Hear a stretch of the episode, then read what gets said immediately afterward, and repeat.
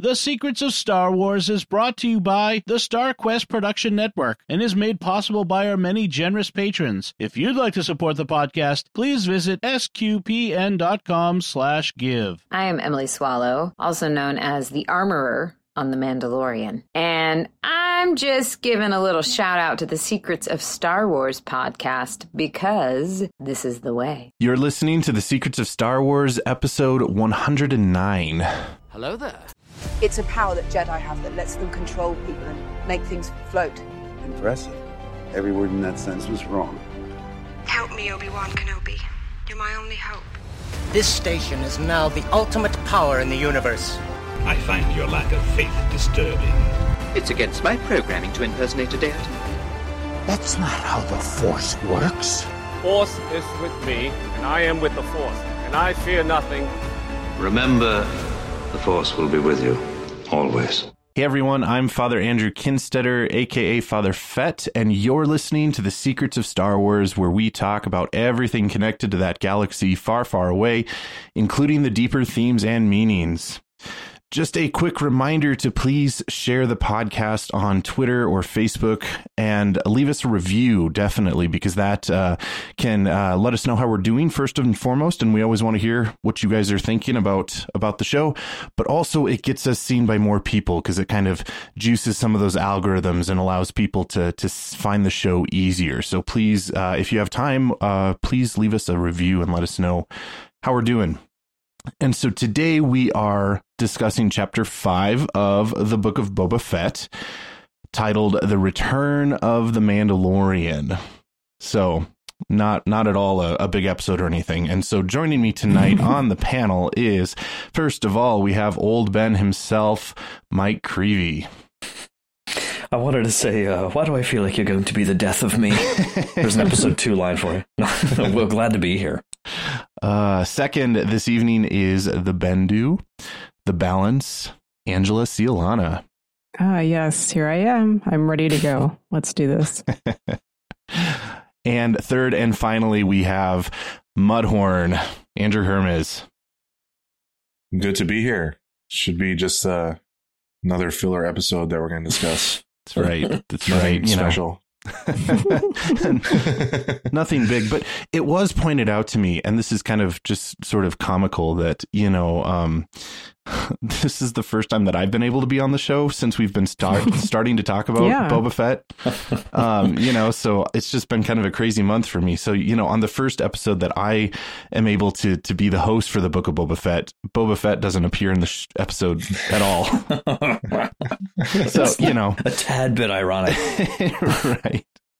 So, but before we get into all of that, uh, Mike, you had a couple fun uh, ham solo moments this week, didn't you? Oh, yeah. yeah. The, well, the more, the more, uh, well, the standard one, I guess, was when I was getting lunch meat again, had, which for some reason hadn't happened in a while. I got it prepared this time for for a uh, Paz Vizsla, which was cool, and I did look it up right before I entered it because I thought it was spelled differently than it ended up being. So, so I have that one here, appropriate Wait, for this it episode. It's a V I Z S L A. Oh, that yeah, ZS kind of threw me Oh, off a little bit. So Yes.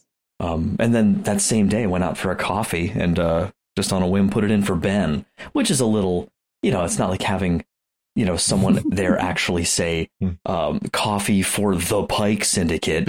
Which I, I regret that I wasn't that courageous, but maybe next time we'll see.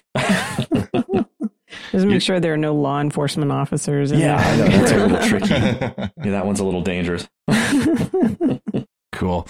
Um, so let's jump into the episode then, and uh, there's there's definitely a lot to talk about. So first of all, of course, what did you guys think of this episode? I'll keep my remarks short. I um, I tweeted that I could not human. I was so shook. Afterwards, I just kind of sat on the couch and just stared and said, "Wow, oh my gosh!" And my husband was like, "I don't understand. Why are you so freaked out?" so uh, it probably took me a good mm, fifteen minutes solid to where I could like actually formulate sentences enough to sort of explain why I was geeking out. So yeah, it was great.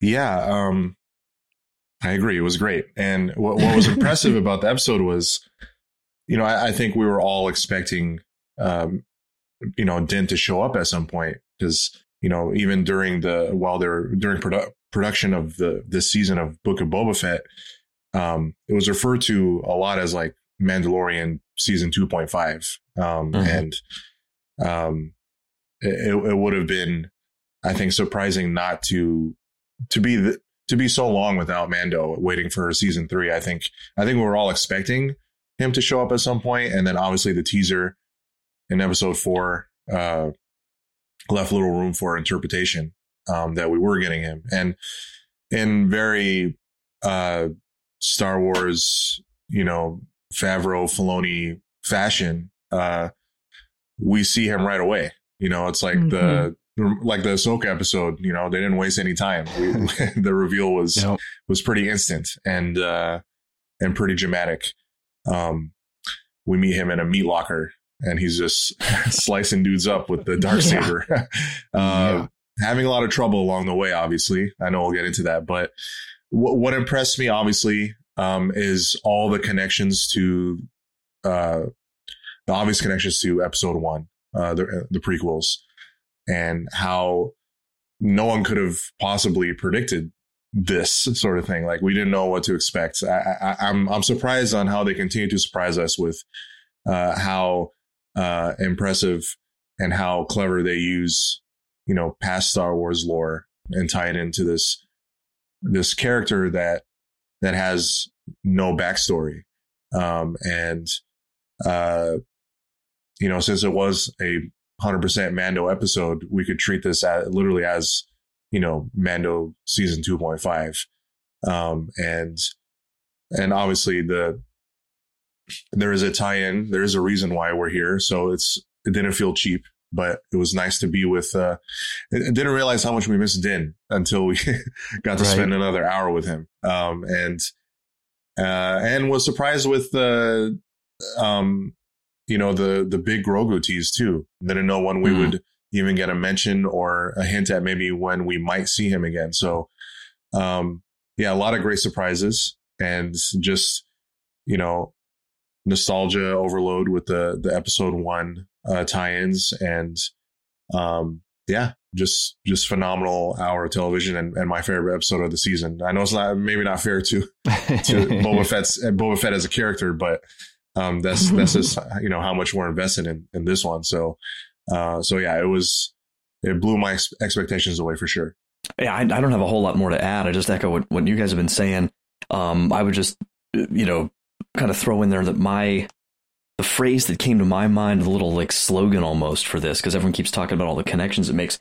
I think of this episode as a lore hub was what I kept calling. It's kind of like this, mm-hmm. this uh, like the uh, the Mos Eisley cantina of Star Wars lore itself in in this, this show, as far as just um, so many again, like you know, connections to um, to the movies, to the even um, there was at least one connection to the uh, sequel trilogy, which we'll we'll get to later. If, if, I'm sure you guys probably caught it, of course, but um, just a passing reference at least. But you know, it really mm-hmm. connected pretty much everything. You know, mm-hmm. from um, uh, movies to the animated series, but especially like we said before too, you know, this it's such a very interesting time for this like prequel nostalgia and, and to have it done so well where, you know, like we've all got our moments or there's there's cringeworthy you know, cringeworthy moments in the in the prequels of course yeah there's a couple of cringeworthy moments in the original trilogy mm-hmm. dare I say you know sure but I, yes. I love them How dare I you. love them too oh my gosh yeah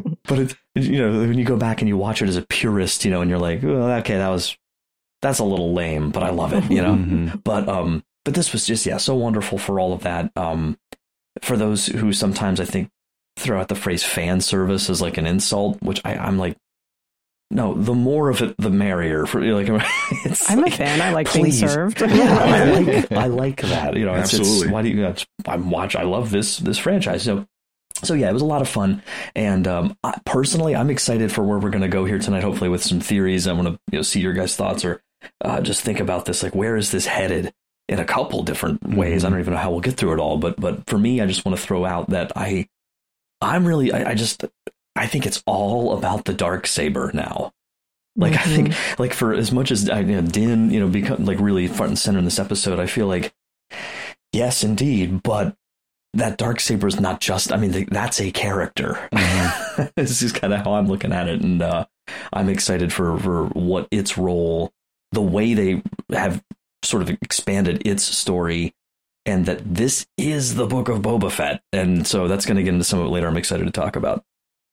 So I'm surprised that none of you used the the phrase. Um, so I'm going to use it for impressions of this episode. It's so wizard. Yes, yeah. we were waiting. To so since you guys didn't take it, uh, I will take it. And and I, and I mean that in in you know the the best possible way. Even when when Din said it in the episode, it felt awkward, but it also felt right. Yep. You know, and uh, and and so yeah, so so my my my thoughts on this this episode are I just I could I could echo everything that you guys are saying. I I am one of those who really bonded with Star Wars with the original or with this the prequel trilogy. So I have very fond memories of you know the the pod racer scene and and the the Naboo starfighter and and all of those. So um yeah, Angela, I'm very happy to be serviced as a fan in that in that sense.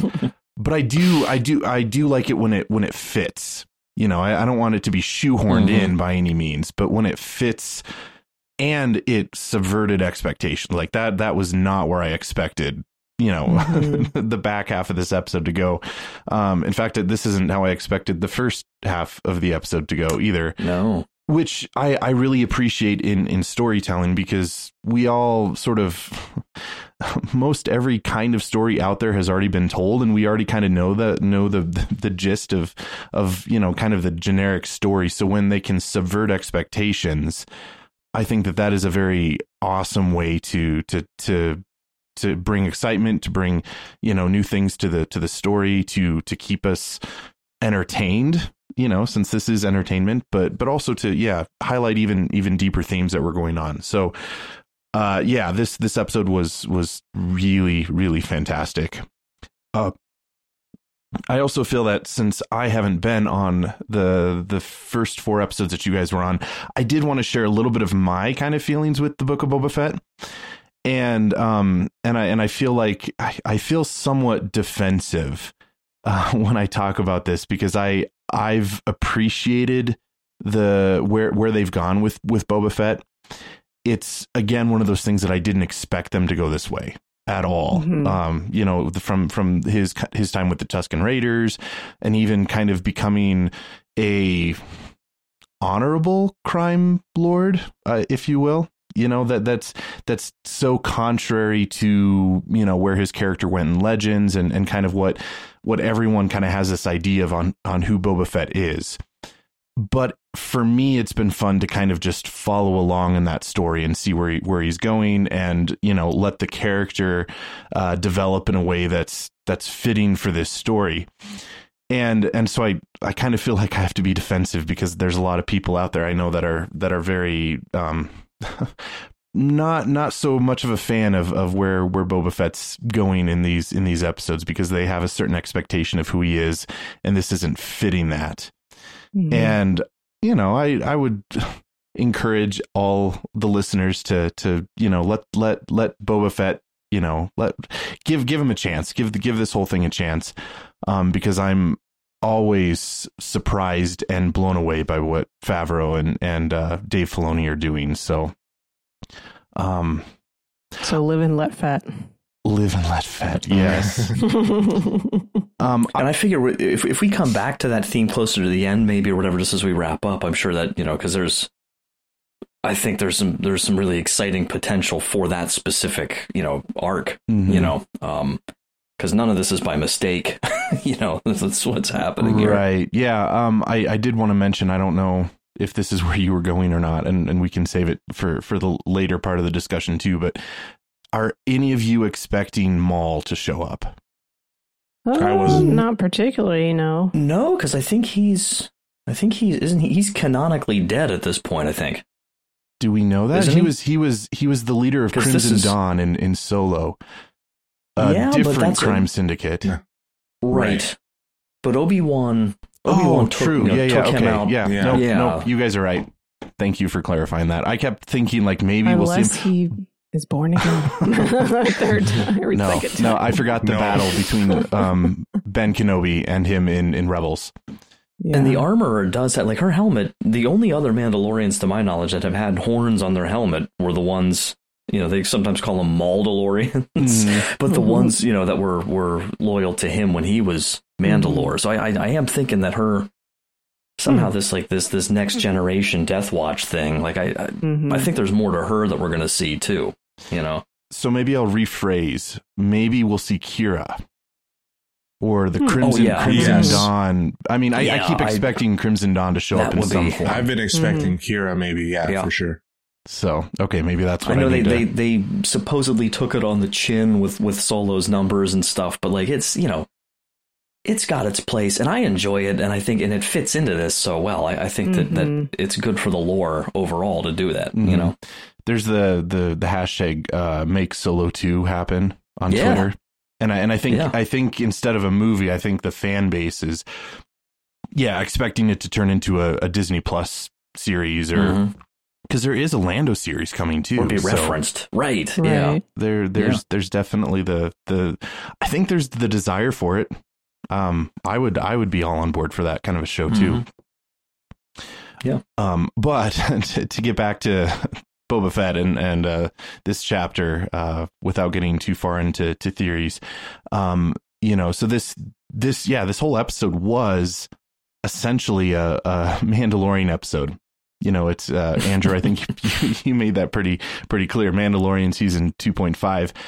Mhm. It it surprised me that Boba Fett wasn't in it at all, and Yeah. uh, it makes sense because Din is coming in and merging into the story of Boba Fett. So we kind of need to know where he's been at. And so this episode definitely kind of lays out where he's been at and and and some points out some interesting things. So he starts out um, on this very interesting uh, ring world. It's Mhm. it's it's it's got a name. I guess it's called Glavis or Glavis. I'm not entirely sure, at least according to Wikipedia. Wikipedia and um and he's going there and he uh, the whole thing starts off with yeah he's in this butcher shop collecting a bounty from um on a on a Klatooinian and the the, the poor guy uh decided that he didn't want to be taken alive so uh he we have that that fight scene and and I He think goes in The cold. slaughtering. yeah Yeah.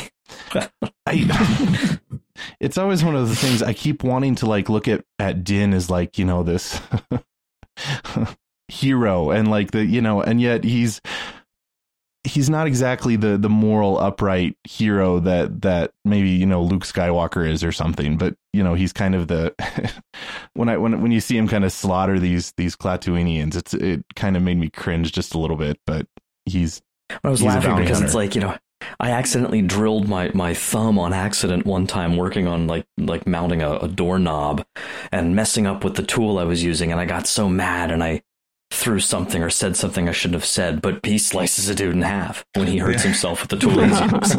it's like, okay, look, tougher life, fair enough. You know? Like, I wasn't expecting that though. That was that was pretty No. bold. I was I was initially expecting that to be on on uh on Tatooine because aren't aren't Klatooinians one third of the the, Mhm. the the They're one of factions the in Mos. Espa? Yeah. hmm So I initially thought uh, Tatooine, and then you know you come to realize that it's that it's not, and um and and the the dark saber does play a role there too. That that uh, Mhm. Mando or Din is not entirely adept at using using the dark saber. Um, just a, a couple points about uh, the Ring World. Uh, it could be a reference to there's a there's a 1970 science fiction novel called Ring World by Larry Larry Niven. Um, I have not read that, but I but that's kind of the general consensus that that could be a, a reference to that. There's also the the more immediate reference to the Halo uh, Xbox Yeah. universe Hmm. Ring World kind of thing. It even had a little bit of like, you know, an interstellar, you know, at the end when they're on that colony thing. And it's not, I don't think it's a ring, but like, it's neat to play with your mind with the gravitational Mm-hmm. concept, Yeah. right? Because it would, you know, in, in theory, you can kind of be like, well, you know, like I was telling, I was explaining to my, my sister and I were watching it and she's, she's much younger than me, but I was, I was telling her, I was like, when you think about it, it's kind of like the the inverse of like how Earth works, just on a much smaller scale, right? Like you know, if you just walk far enough, you know, you disappear over the curve, right? Yep. It was like it's just Mhm. imagine it's like that's so cool to see that though. Well, and, it's, and it, at least physical in a physics realm, it would make sense too that if it was Yeah. spinning, you'd have that Right. you know the centripetal acceleration, and and I mean Right. it would it would mimic gravity.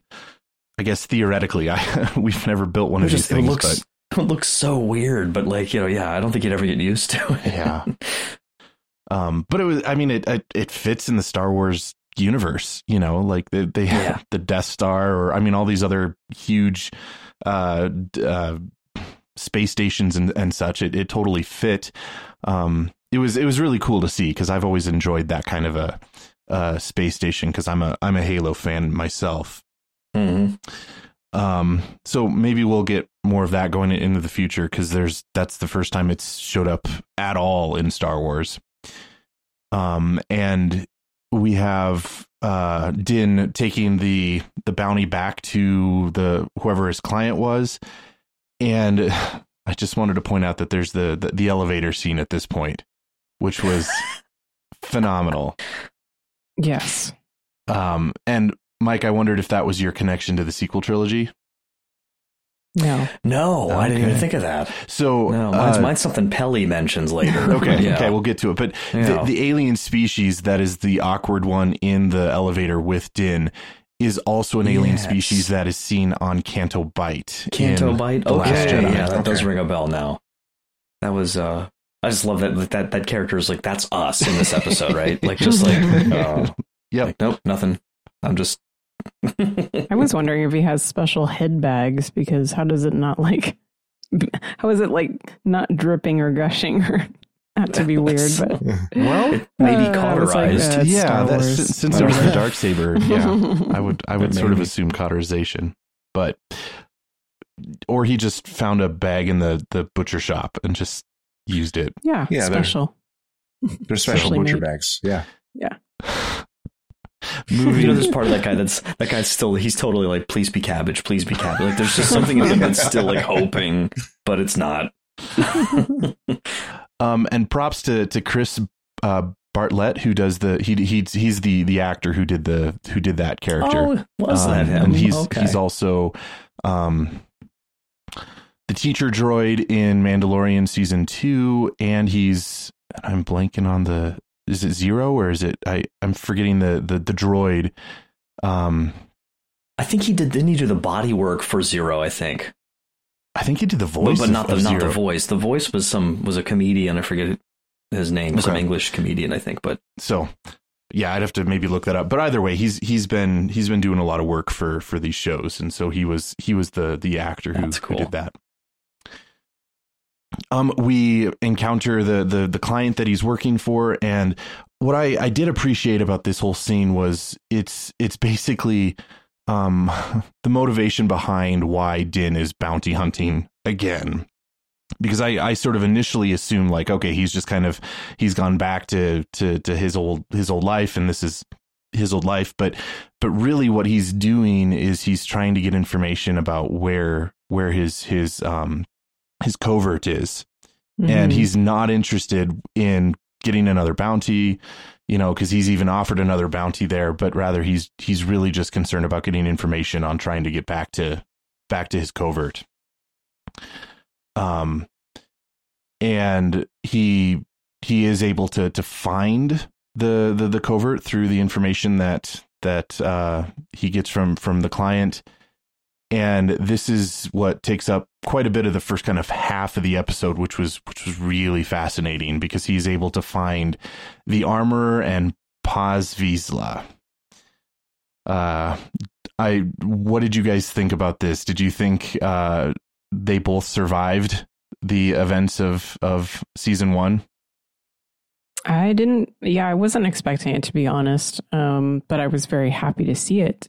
And um yeah, well I as far as the armor we d- we had seen her before she was alive or she seemed to be kind of she was alive and she was fighting Mhm. um in the tunnels or the covert where they were before um on Nevarro. So um she seemed to be able to handle herself well um against you know, fake stormtroopers or whatever. So, yeah, I mean, it wasn't a total surprise, but it was definitely welcome.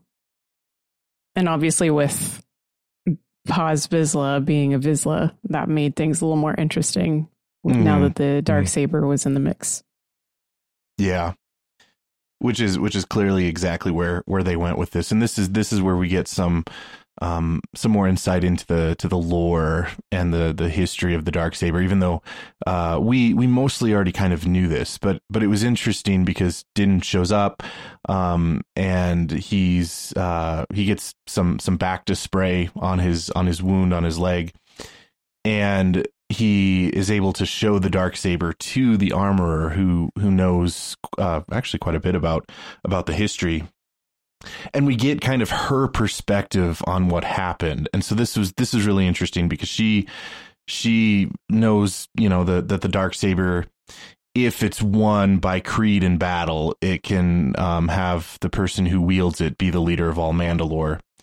And uh, but she makes the point that if it's not won by combat and it falls into the hands of the undeserving uh, she says that it will be a curse unto the nation and that Mandalore will be laid waste and its people scattered to the four winds. And so that was interesting because that's basically her take on what happened with Bo Katan, who right we know in Rebels that she got the dark saber, but she was gifted it by Sabine rather than uh, winning it in combat. And then we're sort of starting to piece together what happened is that you know uh, she she loses the the leadership of Mandalore, and we have the the Great Purge and and the Night of a Thousand Tears, and the Mandalorians are indeed scattered to the four winds, and that's kind of her take on on uh, what happened with with Bo Katan.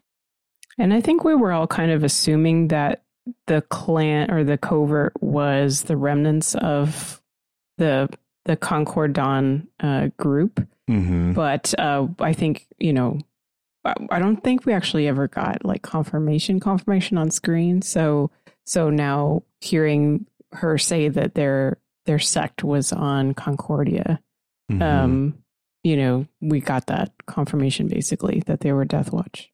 Right, right. Yeah, we've kind of assumed it, but that was that was pretty clear.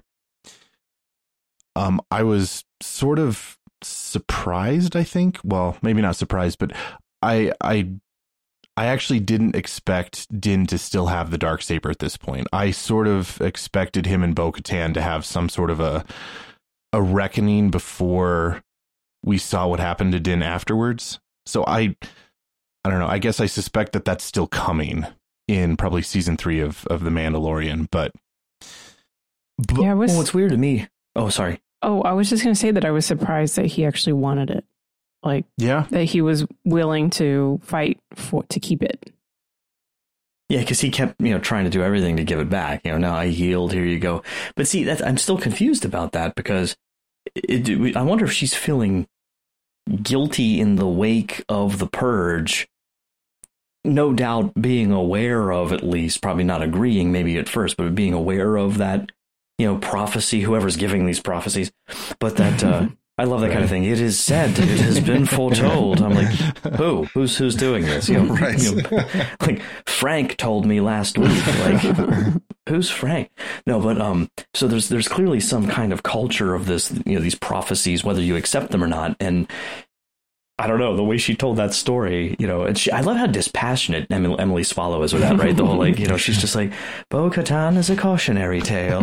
You know, it's like, okay, but but oh, my point being like Bo Katan, no doubt, is aware at least that there's this notion out there mm-hmm. that the whole thing is her fault because of a curse because she wielded the the dark saber unworthily. So I wonder if, if, if is that enough? Like is that alone sort of enough to kind of make sense of her reaction at the end of season two? Like I'm not going to take it back twice. Like I will win mm-hmm. this thing back the way it's supposed to be won. I wonder. I mean, I, I feel like that would be satisfactory enough. You know, kind of retconning, not retconning it, but retroactively, sort of in my mind. Um, but it, it's interesting to me though that, that, like he didn't, you know, we know like you don't have to kill someone mm-hmm. to get it; you have to defeat them. Mm-hmm. You know, and if Mando had quit instead of like really getting up and stabbing Paz some more, you know, like really fighting it through a little bit more, I mean, it would have been Paz's there. So, um, yeah, why wouldn't they just have like, okay, let's have a fight and bloody my nose and then you win it? Like then it's official. Mm. So it, de- yeah, definitely, it's not as extreme as it as they could have made it, right? Like you have to kill the person to take it back. If that was the rule, I feel like there'd be a lot more like, oh, okay, that's why it's it's more awkward or more challenging. So I'm still wondering about that. I'm sure we'll see where they're going with it. Well, and even even the armor and Paz Vizsla don't don't think that killing is necessary for that to be won because even Paz Right. is like disappointed that that Din didn't kill Moff Gideon, but that didn't negate his ownership of of the dark saber for him. Right. Mhm. So And they let him leave with it, but we'll, I mean, right. that was a little surprising too.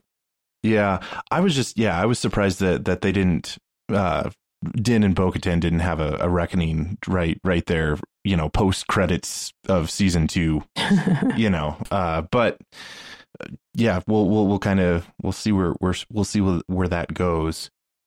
Um and I mean the I'm sorry, can I can I just Yeah, throw in more funny yeah. thing because I'm just thinking because it was so dramatic, you know how season two ended, and it, it is funny to imagine like what happens right after Luke leaves, you know, and they're all standing there and Din's helmets off. Right. I, I almost imagine this like Avengers like shawarma. You know, like, just want to get some shawarma. Like I, I don't know what it is, but I hear it's great. You know, like they're all like, do they do they go somewhere and eat? You know, down to the dining hall in the the Star Destroyer or the cruiser?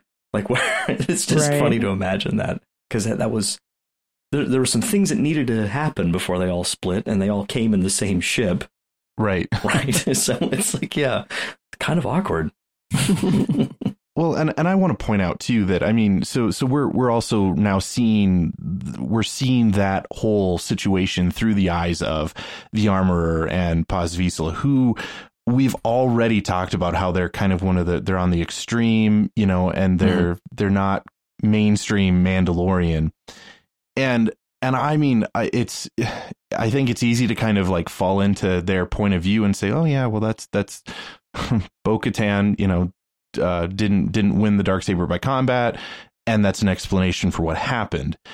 And I'm I'm nervous though to give that entirely like the that that is the answer because uh you know because that that falls into the realm then of of superstition and like you know giving too much kind of spiritual power to the dark saber when I I guess coming at it from kind of a more balanced perspective, you know, I don't, I don't, I don't think it quite has that power. Even if it was, you know, Mhm. there's the prophecies and and and everything, and uh, you know, and that's all part of it. I, I still, I think, fall in Bo-Katan's kind of uh camp, if you will, in that when she w- when she received the dark saber as a gift from Sabine, you know, she wasn't concerned about the fact that she didn't win it by by combat. You know, she was she was taking it to lead Mandalore, and then I I think I'm of the opinion that then it was just a series of unfortunate events and the the the Empire, you know, uh, crushing Mandalore. That that's the reason why it was destroyed, not not Bo-Katan's unworthiness.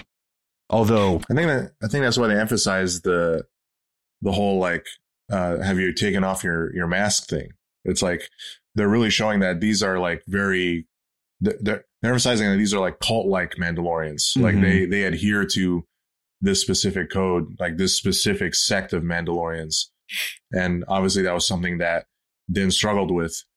Um, and uh, and you see obviously you know because of you know a c- couple times we see Din take his mask off um and then especially the last time uh for Grogu you know I think he he's living in that he's still living in that gray area of Mhm. of whether like how much of this Mandalorian you know tradition and uh you know belief system does he buy into and and I and I think that you know that that's probably part of the reason why he's he's keeping the dark saber or motivating himself to keep it and not let it go so quickly is that he's still trying to figure out well if i'm not the right person i'm not so sure that this person or that person might be the right person because you know maybe they're just a crazy ideologue or you know someone who's like bo-katan who's just you know vengeful um Mhm. and uh so yeah i think he has a lot of reasons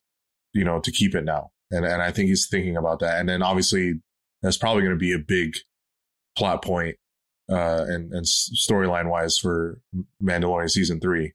Um, but uh, but yeah, and and before before we jump to the next part of the uh, the episode, the whole flashback to the the siege of Mandalore, that was totally Terminator 2 Judgment Day yes. like rip off, I mean, or influence. yeah. Like it was, it was totally like, like I would love to see like a behind the scenes interview with, uh, with Bryce Dallas Howard, you know, to, to, to hear her say that she's like, yeah, this is totally Terminator influenced. Like it was, it was straight out of that movie.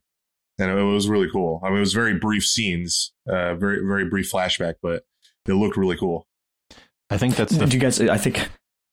Oh, I was just going to say this. This is the second uh, show in a row for SQP, and I mentioned the pitch meeting guy. But you know, he, there's the one yeah. where he's he says something. Goes like, "It'll be like an homage," and the producer's like, "What's an homage?" He goes, "That's where you hit Control C on your computer and then Control." no, but they, yeah, that was totally the vibe I was getting off it. Yeah. Creepy. Yeah. I was going to ask about Din's um, faith kind of journey because you know he he was I guess, a child in a different tradition. And then he was adopted by this particular tradition and he was raised with these creeds and rituals and so forth. Um, but then with his journey with Grogu, we saw that he, his kind of faith sort of was shaken in a way because he made a decision to go against the faith that he was raised in um, to a certain extent. And um, now, you know, that they have basically, you know, just kind of cast him aside and called him an apostate. And even though he was like, well, you know, how can I atone? Yeah, mm-hmm. I think he's still he's still kind of figuring things out because I don't think he regrets taking his helmet off. And just like you were saying, you know, Andrew, he he has these reasons probably for keeping the dark saber himself and wanting to to keep it rather than give it to one of the other kind of parties that he's been encountering.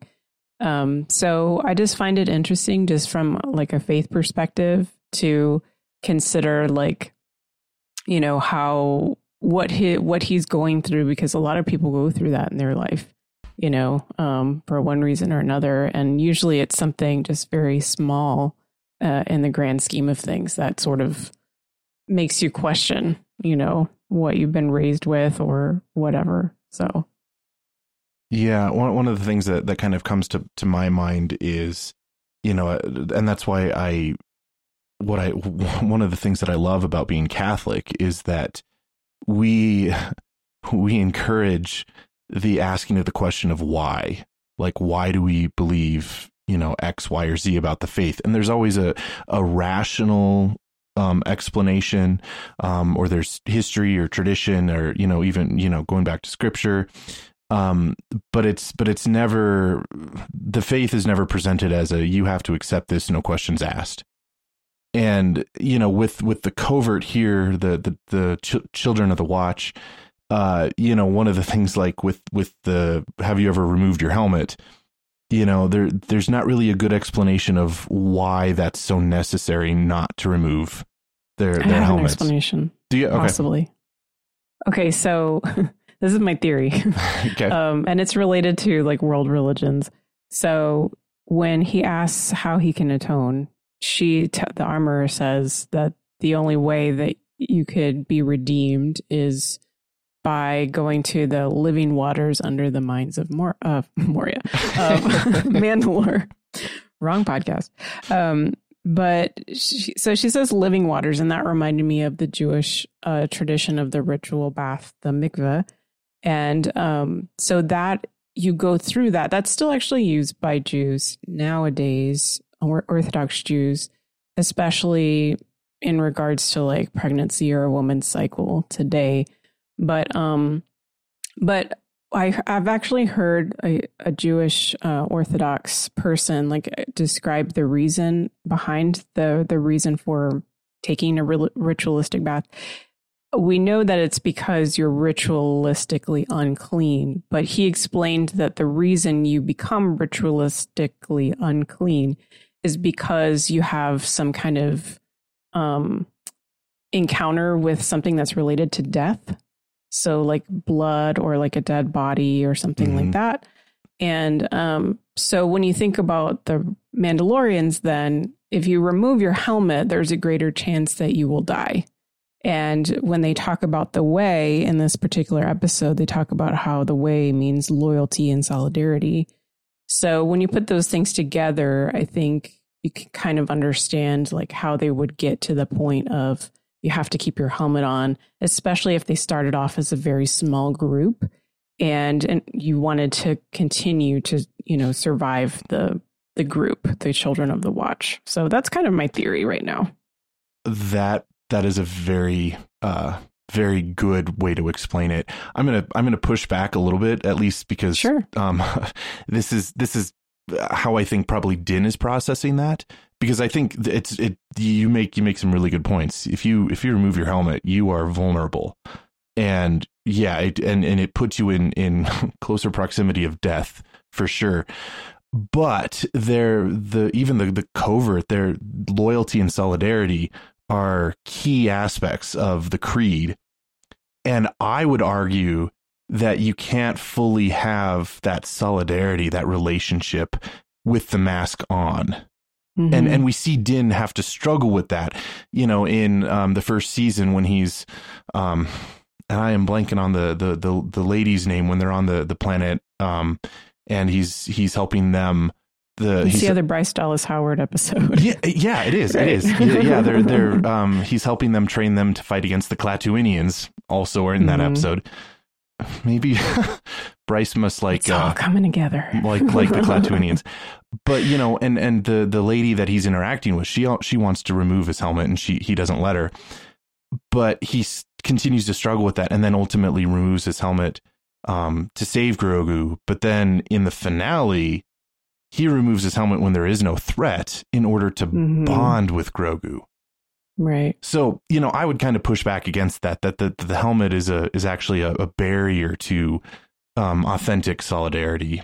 Um, mm-hmm. and, and I think maybe that's what, what Din is struggling with and, and why, right. yeah, I don't think that he, uh, regretted what he did at all. Um, I think he, he doesn't want to be kind of cast out and, and is definitely willing to to go through a, a, a redemption process if it were possible, and it still may be possible. Uh, we know that Mandalore was destroyed, but but there still might be a way for him to kind of uh, be redeemed in their eyes, or he's gonna find this kind of third way between the the armorer and Paz's uh, child children of the Watch group and Bo Katan's. He's gonna kind of unite in a in a third option yeah, I think that that's definitely where season three is going. Can I just add one more funny thing? Well, I found it funny. So when the armorer she says um, that there are like tales of a mythosaur like rising up for the new, you know, whatever of age of Mandalore or something, and then she goes, "Sadly, it only exists in legends." and I was like, yes, it yeah. only exists in legends. Yeah. I, I, I, didn't think that, that was too. necessarily as as on the nose as in the new Matrix movie, where they just flat out are like, you know, we're being forced to make a fourth installment of something that had a trilogy. I'm like, are they allowed to do this in the plot of this movie? I was like, yikes. Self-referential. That movie was, yeah, I'm pulling my collar back in the, the theater. Like, ouch. That's like, you know, it's like like when, when friends of yours who used to date are having a passive aggressive fight in your presence, and you're like, I don't want to be here for this right now, man. That's like,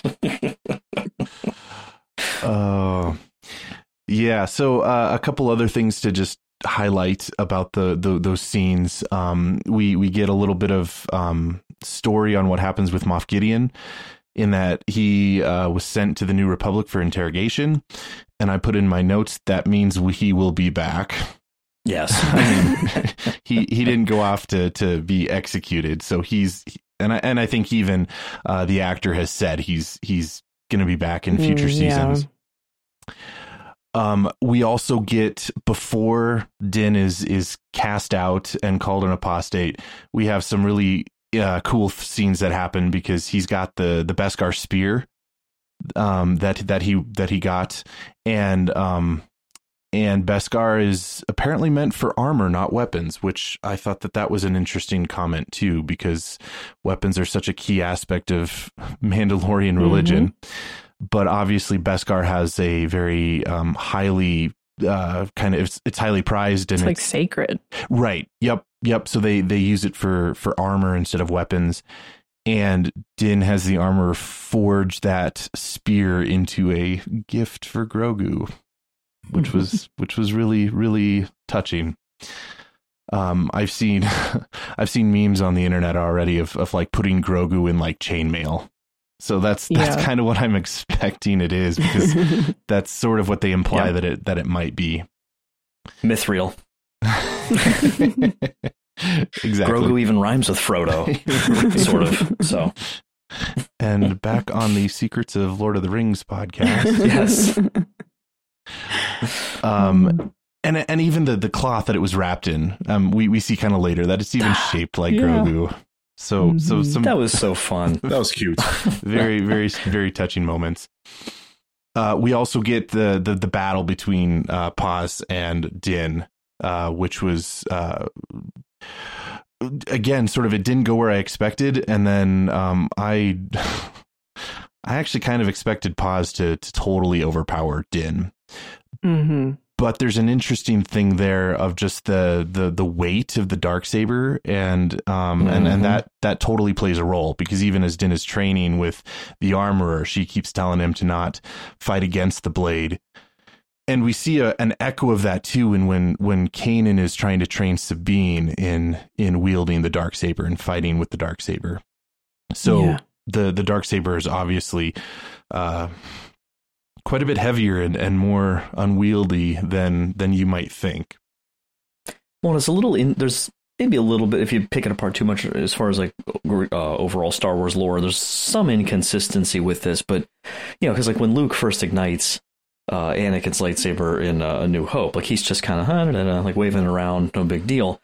But there, a couple people have pointed out that you know Luke is very sort of vocally had this this this vision, this notion and kind of his overall guidance, I guess, for the actors that he really did want him to hold it with two hands. He said it's like this is this this weapon that's like just power and light and energy, and it, and we want to get that across this this visual of like these being these heavy, like almost broadsword type weapons, and and that does hold up for I think more in the old tr- or the original trilogy. I mean, everyone's just whipping them all over the place in the prequels, which is awesome, you know. yes. But um, you know, and and um, but yeah, so it's not like a perfect kind of thing, but I wonder if that, in my mind, that might lend itself to it. Because also the people you see with them through most of Star Wars are Jedi who have a significant amount of training and force sensitivity and Mando's just a dude. You know? mm-hmm. So there's this idea of like I like the kind of awkward and Paz too, like the awkwardness of this weapon that in a, in a sense doesn't really belong in their world.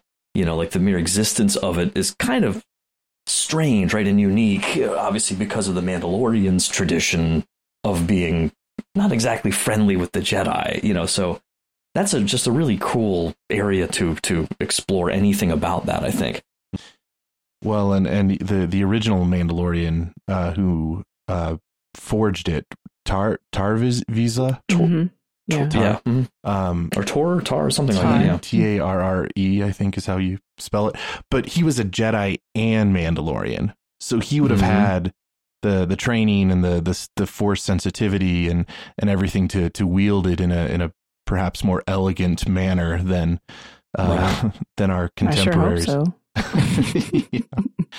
Well, I, for his thighs' sake. It, well, it's a good thing that they have Beskar armor, but apparently, yeah, he needs better better uh, thigh thigh plates uh, with with his armor. And yet, Yoda never cut his ear off. You know, very true. like how? Yeah, so so even at the end of that battle, Din is able to well, and and that was the key point is once once Paz was able to pick up the dark saber, and once he tried to use it against Din, Din was able to defeat him with his dexterity and agility. Um, you know, and and so he was still able to to win the battle and then keep keep the dark saber.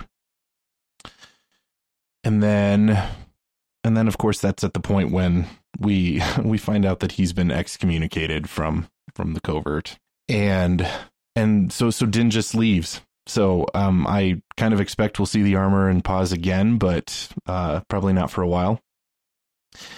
But uh, he he leaves, and I actually had no idea where he was going. But he we have this really fun scene of Din going Very on a commercial flight. scene. Oh, totally. Yeah, yeah, going on going on a commercial flight to Tatooine but of course he sets off all the metal detectors and the weapons detectors and has to has to check all of his weapons I know everything that's in here. I know. What was your guys? What was your guys' favorite?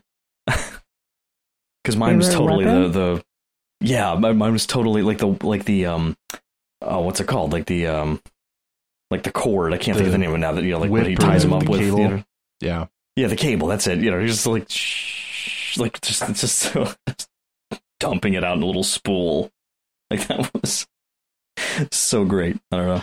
i was surprised that it made it to tatooine and didn't get like you know lost Yeah, I thought something was on the- going wrong. route but then poor poor din i mean you could just you, you could feel the awkwardness of him like just sitting there in the the window seat you know and then the the rodian kid like looking at him over the seat in front of him and you know just yeah very very relatable i think to to to all of us And I think that was important for this episode that there was like slice of life kind of so we get a sense of like how normal people live now Mhm. after the empire and everything.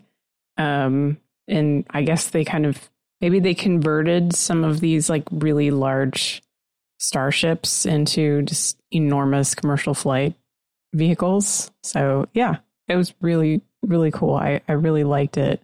Um besides just the the comedy and everything um it kind of put din in i guess like it, took him outside of his arena you know of like being the bounty hunter and being in charge and you know just to kind of see him be relatable i guess Mm-hmm. Well, and I think it's important to like like you said, to just kind of understand how the average person is living in this galaxy, because the average person is more than likely not going to be able to own their own spaceship, and so the commercial flight is, you know, way more common than we mentally think of. Because all, all the heroes and everything have their own ship or the Millennium Falcon or whatever, and and so this was this was fun to just yeah see see what what your typical Rodian family is gonna um go on vacation to the sands of Tatooine, I guess. Uh, so he he goes to Tatooine, and we have the wonderful uh second half of this this episode with with Peli, who I I again I was surprised. I didn't think that she was coming back, and she was such such a joy to have uh in this part of the episode. Uh, apparently, she had sent Din a message saying that she had found a replacement for his Razor Crest, but wasn't a Razor Crest replacement. It was a replacement for it, but wasn't um, an actual Razor Crest like he was expecting. And so we we get some some really cool Easter eggs and, and references galore here. You know, so we we've got the the we we see a at least kind of the shadow of a of a womp rat on screen for the first time. huge oh, yeah. so scary I think at one point Luke mentions that they can get up to like two meters in length. So, y- Oh. yeah, they're not they're not rats. They're rodents of unusual size. Uh, Yes. another secrets of podcast We're available on jumping all over SQPN. that. You know. It's a lore hub. I didn't just say even in Star Wars. No. uh, but even even in that scene, we've got we've got a little BD droid, and um, I Yeah. I haven't. I've started to play the game, but I haven't actually really gotten too much into it. But um, that droid was first introduced in the video game Jedi Fallen Order. Uh, so, yep, another connection. It's not the same droid, but it's the same kind of droid. Uh, and and Peli's comments are just like they are they are just too too good. Uh, Yeah. She she asks where his unlikely companion is, and then makes the reference that she would have never have given him up because she could have made a ton of money on a petting zoo. yeah. Which uh, I really want to see that happen at Galaxy's Edge because I would so, Oh, man. so be there. Um, but then, of course, the the star of the second half is the replacement for the Razor Crest, the N1 Starfighter from uh, from Naboo. And Mike is Nice. I'm Mike is- holding mine up for the camera. Right. From one of the, I can't go to Target or Walmart without at least perusing the aisle. You know, usually yeah. all the pegs are empty, but once in a while you get a gem. Mhm. so I imagine you guys were just as surprised that this was the replacement ship as I was. Oh yeah. I did hear Absolutely. uh, somewhere along the line. I heard a a, a rumor, uh, no, no details, but just a rumor that that we'd see this kind of ship, and I, I had I didn't really give it much thought, but uh, yeah, like seeing it under the tarp when she yanks it off, and I was just like, oh my gosh. Like, and I love the retro vibe, right? Like the Mhm. classic that's just all beat up and like 40 years old. And it was just so well done. Yeah, my my initial reaction was I think very comparable to Din's was like how how is this ship going to work? Like Yeah. if he's if he's a bounty hunter, Right. he's Right. got he's got really no storage to to bring people back with or or anything except for the the droid the droid kind of pod.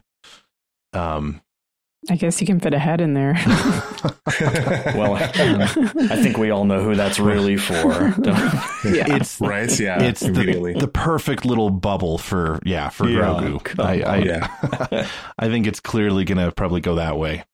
Um, maybe this is just gonna be his his cruising ship, and he'll find another uh another uh gunship somewhere where he can use for use for his actual work. But you know, so Can he can he FedEx like I mean can he cryogenically freeze people and carbon freeze them and send them like UPS or something? I don't know how that works. So it's funny that you sort of made reference to uh, shipping companies because I so so they start to to rebuild the the Naboo starfighter, and I I'm calling the Jawas the Outer Rim version of Amazon. yes, Seriously. that's right. I they probably don't do organic parts uh, like you were referencing, but you just give them I your just- wish list and they're gonna Yeah. they're gonna get it for you. Yes. I love how Peli has dated Jawa, Yeah, and she's like so that. proud That of that. She's got all this inside knowledge now. But yeah, that's that's when you know uh, she's a local girl for sure. Like Mhm. she's so local that she's dated a Jawa. She's never been off world. She says that. But it Yeah. What was her little line too? She says something to the one like, "Oh, I'm, I'm working on me right now." Oh Like it's my like gosh. he, like he was asking about that. it. And know. see, that's that's the kind of thing you get when you get like a really good female director because I feel like that was just probably just thrown in. Like that's something that So a woman brilliant. would write in, not a guy. it also explains how she or why even how she learned to speak Jawa. Or at least it's part of part of the whole thing is yeah. um so yeah, the, the the Jawas were were definitely one of my one of my favorite aspects of this. Um, other other kind of random things to note. Uh, one of the other reasons that this ship is going to appeal to to Din is because it's pre-Empire, so it's off the grid. Uh, there was a reference to it can jump to hyperspace without a docking ring, and so that was that was kind of a fun reference to some of the ships that you see in Episode Two. Um, and three, I think some of them are in three, but like the Jedi starfighters needed that that docking ring to to jump to hyperspace. Um, we've got uh the I I had to write it down. Like some of the the the verbiage that they used was so technical and so Star Wars. And I'm sure Mhm. like it it had I didn't even try to try to decipher what they were saying, but like you just you go with it. That's they they know what they're talking about. It's ship stuff. But at one point they need a cryogenic density combustion booster. And did you guys recognize uh, that that piece of equipment? Uh, the I well, the cryogenic word was, I mean, familiar, but not the part. So so the part it's it's like So- that that big pole. It's the same Yeah. thing that Luke, Han, and Leia were using in Uh-huh. the trash compactor in episode that- four. when it was closing in. Yeah. Oh, yeah. Got it. Yep. Yep. So uh so yeah, there, there's there's so I feel many like only in Star Wars, you know, with that kind of like it's that thing, you know, Mhm. like it's so good. Well, it's it's like the um oh, and I'm blanking on the name of it. The the ice cream uh maker. Uh the the Mm. you know The the, the, Camtono. the- the, the Camtono, right. Like you just you just kind of take a random thing and, and give Yep. it a lot more Genius. importance. Uh, this was also interesting too because the, the Jawas aren't just scavenging from like wrecked ships, but they literally stole this off a Pike Spice Runner while it was refueling. So Yep. the Jawas are courageous little little guys. Um, Well, if Tuscans hadn't come across Boba Fett and taken him captive, Jawas would have killed him, technically. or just stealing his armor and leaving him for dead. Like, Yep. hey, Yep. you know. Um, I totally figured that the uh, that that was a little bit of foreshadowing to to mention that the Pikes the Pikes are on Tatooine and they stole from the Pikes. I don't think that'll be a plot point, but it's but they're it's connecting to the fact that the Pikes are running spice on on Tatooine. Um, in yeah, fact, I- Peli Peli, mentions Peli it too. mentions yeah. that. Yeah. And this was when we got that um, sequel trilogy connection, right? Hmm. Okay, do do tell because I missed this one. Yeah, and I, I got to remember how they're pronounced here, but um, she says that it's a. Uh, she's talking about how fast it's going to be, and um, just want to double check. Was it a five year?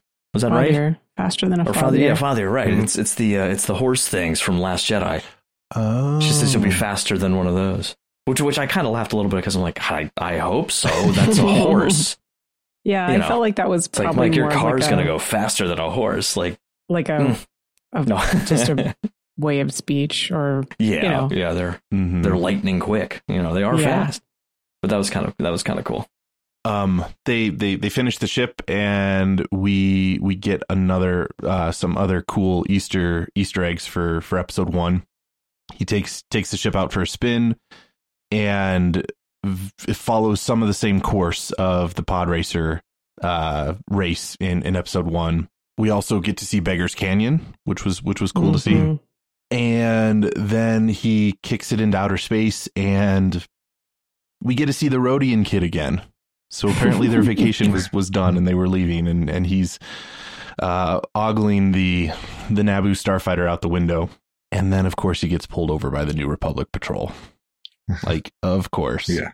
Disney owns everything. They they got to get the rights to the uh, Bad Boys like you know theme song. You know what I mean? that's too that's too real world. But every time it happens, I'm just hearing it in my head. I'm like that. So, There, there's a cool detail I saw um, online Well, when he's in Beggar's Canyon. Uh, there's debris of like a guardrail, like it's in the background, so you would Oh, never notice there? it. Yeah, there's debris of a guardrail, and it's it's it's the guardrail that you know Anakin blasted through his, his pod cool. racer. Yeah, I'll, I'll send you guys the the link to the. I video. didn't. Yeah. Oh man. Yeah, Cool. it was it was pretty neat. The attention to detail.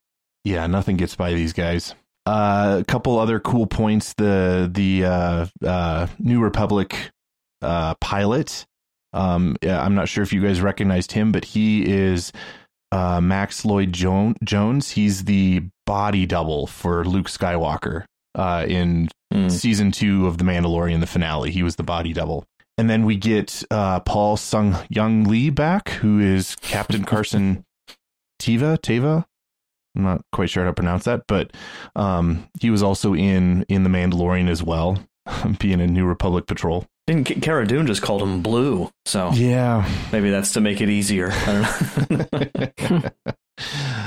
so so yeah, so they they uh, ultimately decide to to let him off with a warning, but then start to ask too many questions, and Din shows the speediness of of his little his new little starfighter, and then we get the quintessential uh, comment on how it was when he lands, and hearing Din say that it was wizard was like I said was was awesome, but so appropriate.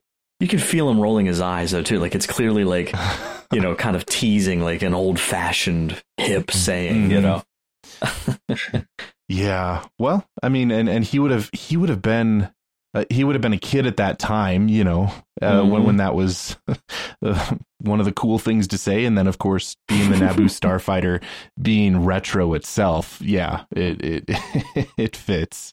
And then we get the uh the the f- kind of the final moments of the episode when when Fennec Shand shows up, which um I was I was expecting that. I mean, you know, I think with with the previous chapter of the Book of Boba Fett, it was sort of implied that that Din was going to be some of the muscle that was hired. So we get we get Din offering to help Boba Fett on the house because of of his uh because of Boba Fett's uh helping him rescue Grogu back in in the previous season of of The Mandalorian. So we have two episodes left of the Book of Boba Fett. So I I I'm expecting them to focus heavily now on this war with the Pikes and the He the, does the say, aftermath. remember, he does say he has to visit a little friend first. Well, so that so that's a question that that I would yeah throw to you Uh, guys. That's what I wanted to talk about. Yeah. Um, Yeah. Mike, I, Mike, what um, do you think? I well, uh, so I I think this is just my guess. I I think that we are gonna see Mando again, and I think I think Grogu will be with him, and it'll be some big twist that'll matter for the plot. But we won't get the full sort of fill in the blank backstory of what happened and why he's back with him until season three of Mando. I think that's a neat way to hmm. build up anticipation for it because I I personally I think they're very clearly like with all the talk you know, with him in the armor about attachment, you know, and how that's eschewed by Jedi, and it's like it's as I feel like it's as true for Grogu as it is for him, and I, I think we're gonna find that Luke can't really train him. You know, he mm-hmm. taught him some things maybe, but it's not really his path after all.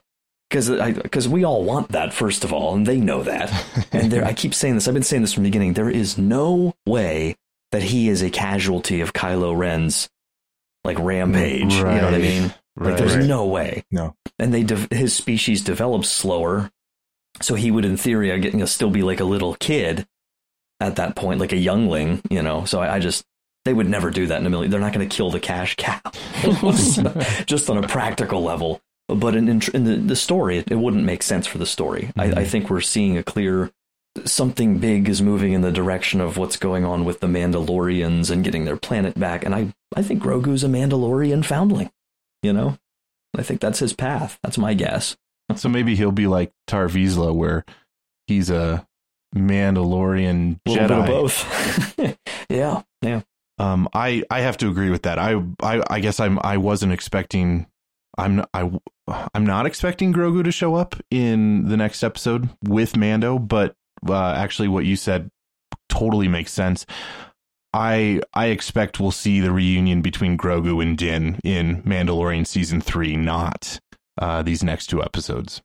Yeah, it's it's hard. I, I I thought about this a lot, and you know, I I think if there's these shows and and Favreau and Filoni have have proved anything, is that when they tease something at the end of an episode, you're gonna see it in the next episode. Yeah. you know, it- it- it's uh, and That's and it's gonna be all up in your face. Uh, so I I am still leaning towards that we see both of them. Um, if if we don't end up seeing Grogu, I, I would imagine it would be a situation where um, something is preventing Din from seeing him, Mm. um, and he has to, and he'll have to take a detour, and then it'll just be a big tease. Maybe there'll be some sort of like uh, confirmation that he's doing okay, and which is good enough for for Din.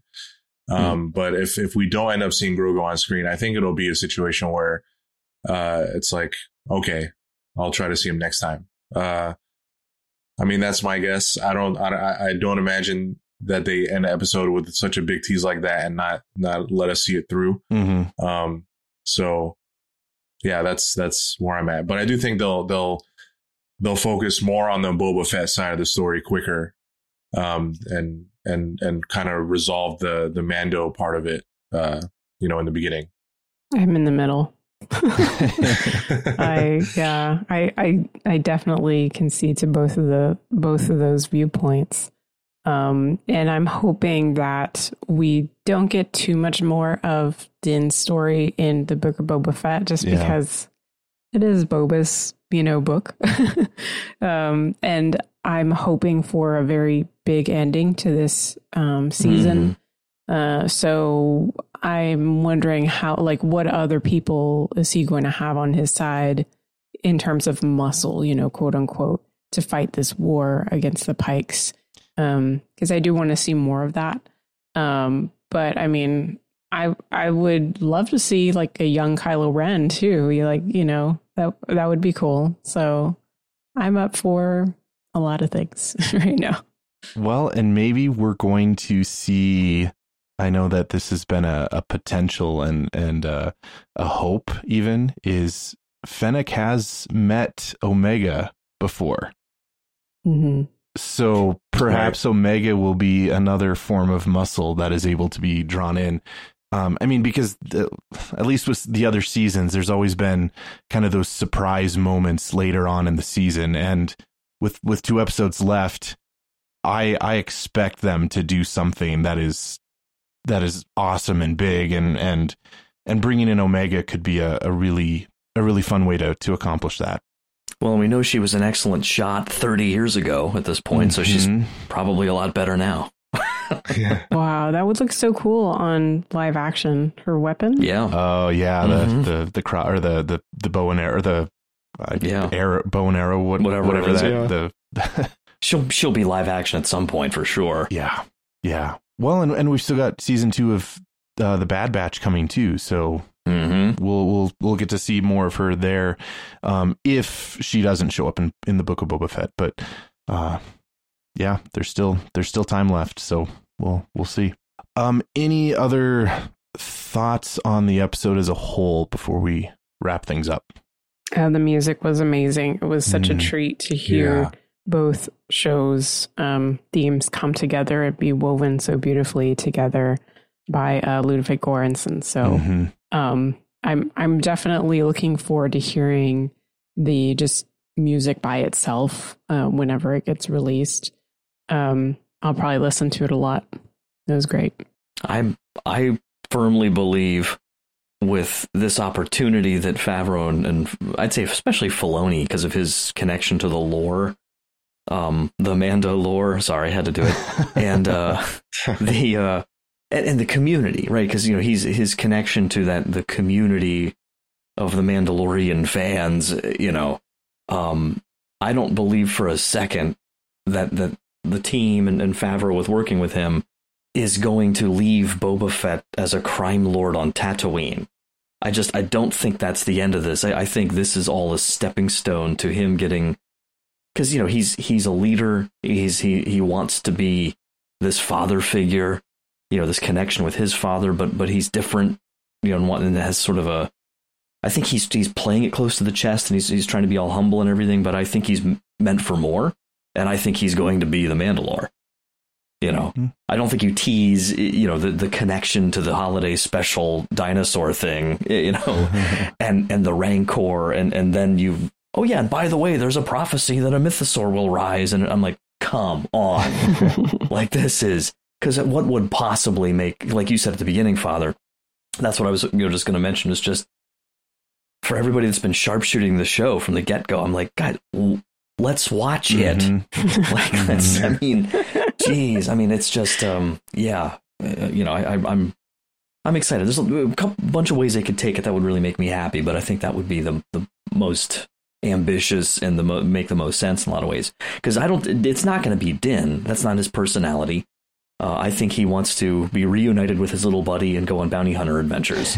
and I want to watch as many seasons of that show as they'll make. You know, everybody does.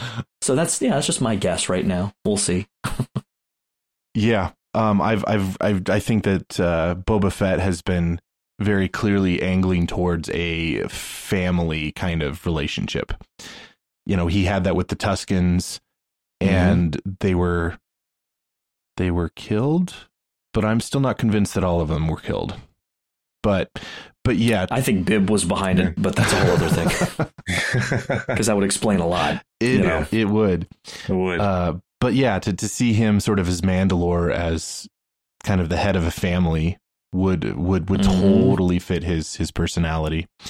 Um, yeah, I'm I'm And what was his line? You can only get so so far without a tribe. Wasn't, Yeah. Didn't he say Yep. that? To, yeah, Yep. the, tri- the tribe is important because that's the Mandalorians are very tribal. Mm-hmm. You know. Yeah. So I, I really hope that these next two episodes are just um stellar. You know, I, I, I want I want the Book of Boba Fett to stand on its own without needing Din to sort of, you know, kind of make it acceptable by the fan community. Um, even though that's that that's not really why you uh, you want to appease the fans, but you don't want to just bow to the fans' wishes either. I mean, you want to tell a good story. So I'm I'm hoping that Yeah. these next two episodes are just, you know, really and I and I trust Favreau and Filoni. So I, I do not doubt this to to happen at all. Uh, but I want it to be very clearly, you know, Boba Fett as as the main going forward for these these next two episodes. So I think uh, that is all that we have time for this evening. So, um, listeners, of course, we want to hear your thoughts on Chapter Five of the Book of Boba Fett. And you can let us know your thoughts in, in various ways. You can email us any feedback at starwars at sqpn.com.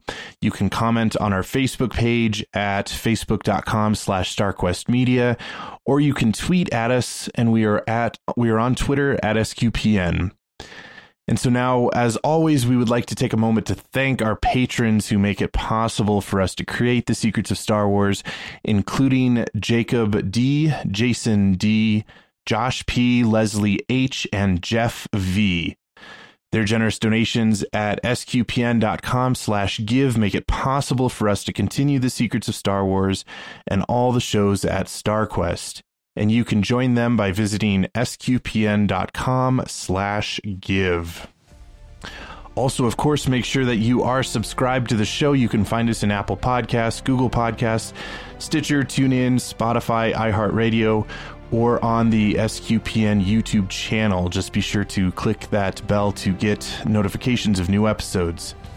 And you can find all of our previous episodes by going to sqpn.com slash Star Wars.